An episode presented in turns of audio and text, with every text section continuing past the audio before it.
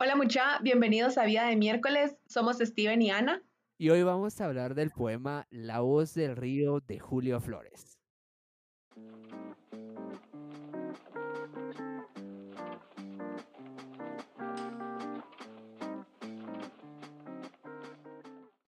Julio Flores es un poeta colombiano, específicamente del municipio de Chinchinquirá, que nació en 1867, hace añales. Sin embargo, la sencillez con la que mostró al mundo sus obras tan complejas ha trascendido con fuerza y tocado espacios de la literatura tanto románticos como trágicos. La mejor combinación del mundo, obvio. Al igual que ha alcanzado a una cantidad de escritores que hablan y recuerdan sus poemas como la unión magistral de una serie de géneros intelectuales. Julio Flores se movió entre las sombras, prácticamente, debido a que no fue premiado en vida ni reconocido en el mundo de las letras al nivel que él merecía, la cual es una historia que puede aplicarse a miles de escritores a lo largo del tiempo y ancho del mundo. Y ahora la voz del río. Al monte, al valle y al río.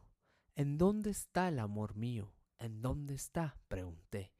Monte y valle enmudecieron, y como no respondieron, murmuró el río, yo sé. La que te amó tanto, inerme, sobre mis arenas duerme, debajo de aquel bambú, mas ya es mía en su despecho, vino a acostarse en mi lecho cuando la olvidaste tú. En ese bambú parleros le cuentan los clarineros sus desventuras de amor, y en la noche le hacen dúos melancólicos los búhos de la luna al resplandor. Por el viento desgreñada, pobrecita, una callada noche a mi orilla llegó. Me habló de ti, pérfido hombre, y sollozando tu nombre, en mis olas se arrojó. Por un milagro divino, ya su cuerpo albastrino nunca se disgregará. Al arrullo de mis ondas y al amparo de estas frondas para siempre dormirá. A los rayos de la luna parece una ondina, una ondina que esparce luz. Con mis piedras le he formado un cementerio, un cercado, una losa y una cruz. Cuando primavera brilla y esta cálida orilla y comienza a florecer, cae una y otra flor bella, y como todas son de ella, quizás las siente caer. De mi amor en exceso, noche y día yo la beso y la cubro sin cesar, con mis espumas lucientes y mis olas transparentes, más puras que las del mar. Ven si acaso quieres verla, pensarás que es una perla que se cuajó en mi cristal, como el sol tanto fulgura sobre su blancura hermosura, de espumas he puesto un chal.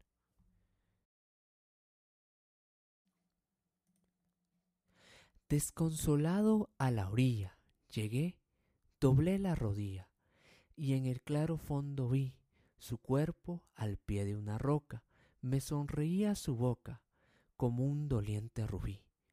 Mas, ay, que un arrebato de celos el río ingrato me dijo, vete de aquí, ya es mía, duerme en mi lecho, y ahora no tienes derecho.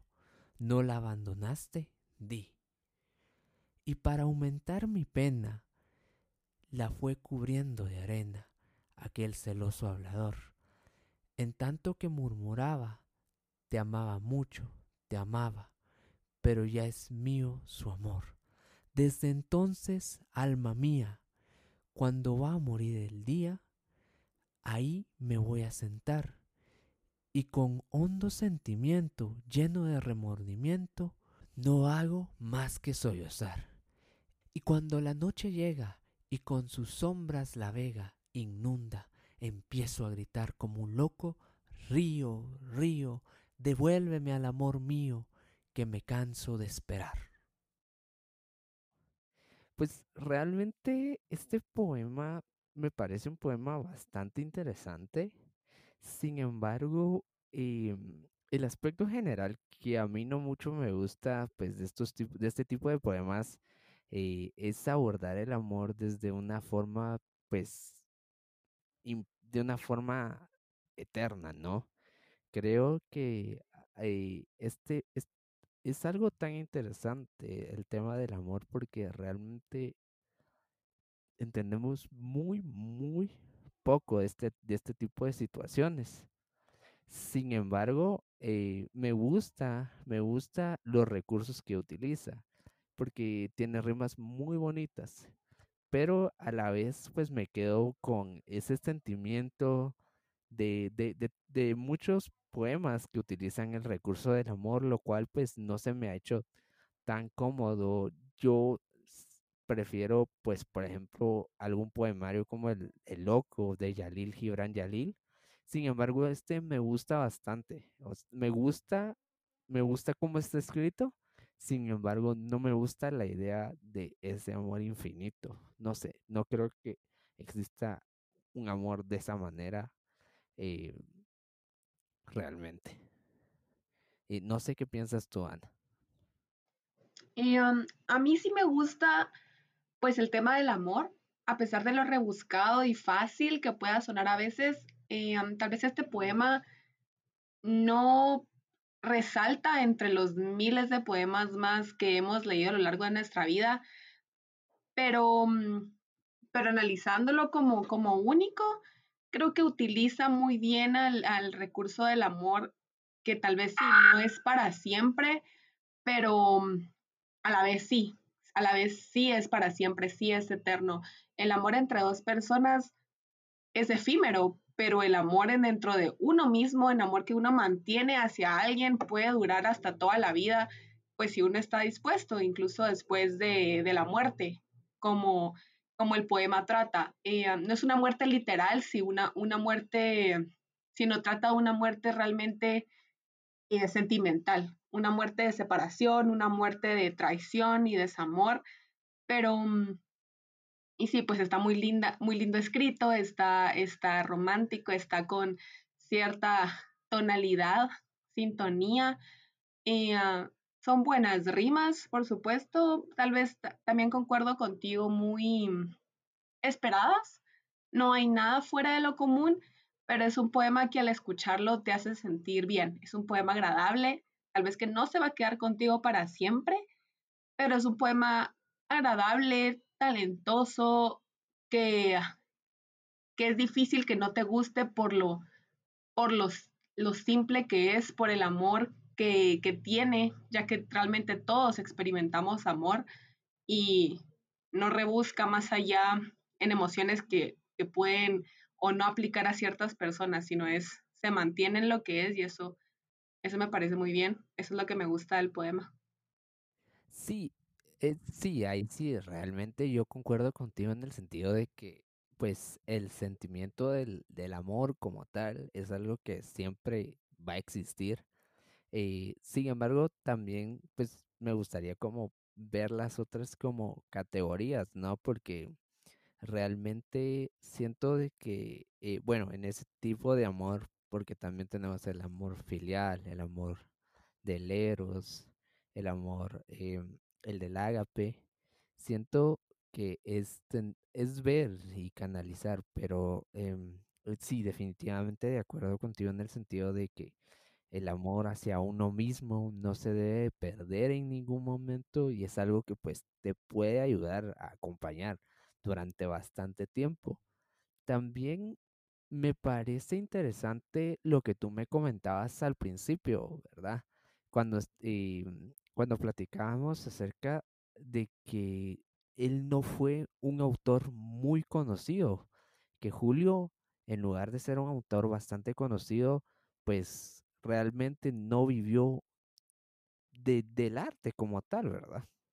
Sí, totalmente. Eh, ya hasta después de muerto, como ocurre con millones de escritores, de poetas y de artistas, personas que se dedican al arte, son reconocidos hasta mucho después de haber muerto e incluso nunca en su vida, ¿verdad? Tienen tan poca resonancia su arte eh, contemporáneo, antiguo, lo que sea, que pues nunca son reconocidos como se espera que sean, ¿no? Porque al final los artistas, eh, pues parte de su meta, parte de su realización es compartir su arte con la mayor cantidad de personas posibles y, y si muchos de ellos no logran, no logran llegar a una gran cantidad de público debido a pues todo ese proceso de promoción, de, de distribución.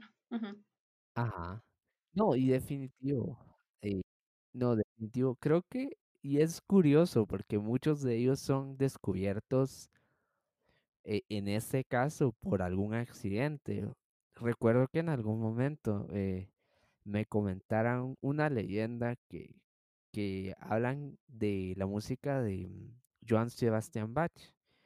Em, si no estoy mal, dice que Mendelssohn fue a traer queso y pues el hombre del queso, de la quesería, estaba enrollando en partituras el queso. Y pues resulta que Mendelssohn compra un queso y ve la partitura, y se sienta a tocar y dice, wow, esta es una obra magistral.